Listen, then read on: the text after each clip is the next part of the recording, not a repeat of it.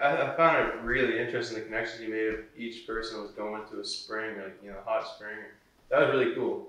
That was, uh, and I think what that kind of shows us is that we need to understand the spiritual side of our natural actions. And so, like, and, and in saying that, so like, you know, Paul was following his own understanding over revelation. So like, and clearly he was completely wrong but God still used that, and you know, because He knew the, His heart. Yeah. And so, um, we're to understand that we're not to follow our own understanding. We're not to, you know, go and get ourselves a drink of water to satisfy our natural needs um, in all these cases, and we're not supposed to, you know, be debating on natural terms. Um, in all three of those cases that you brought up, it's it's you need the understanding of the spiritual side behind those actions. Yeah. And I thought that was really interesting.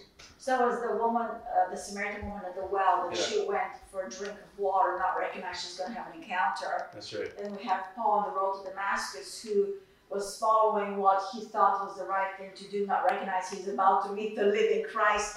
Then we have those two The two of disciples us. Yeah. on the road to Emmaus that um, are just discussing and feeling really sad because they don't see Jesus no more and they're very confused and, and they have an encounter with the living Christ and all those three. So Damascus being a well watered land and um, Yeah, and hot springs for Emmaus was hot Yes. springs. I looked those words up, and and here we have a woman gone for the well. So what he's what he is demonstrating is that on the journey, Yeah.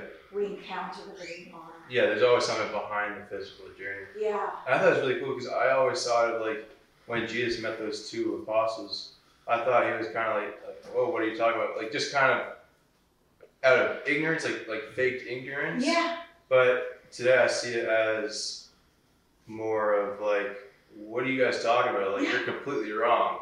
yeah, You know, it's like whenever like you know you're working on something and then two people have the explanation completely wrong, you say like, what are you talking about? Like this is the answer. yeah. that's kind of Jesus, I think, thought process going into that. That's right. It's not, well, explain it all back to me. No, It's more like, well, no, you have it all wrong. Here's why. yeah, I feel I, I feel for you. Yeah. I, I want you to Yeah. stop being sad for me because I'm alive. Yeah, so that's pretty cool. Isn't it amazing? That, that's the message. No more sadness. Yeah.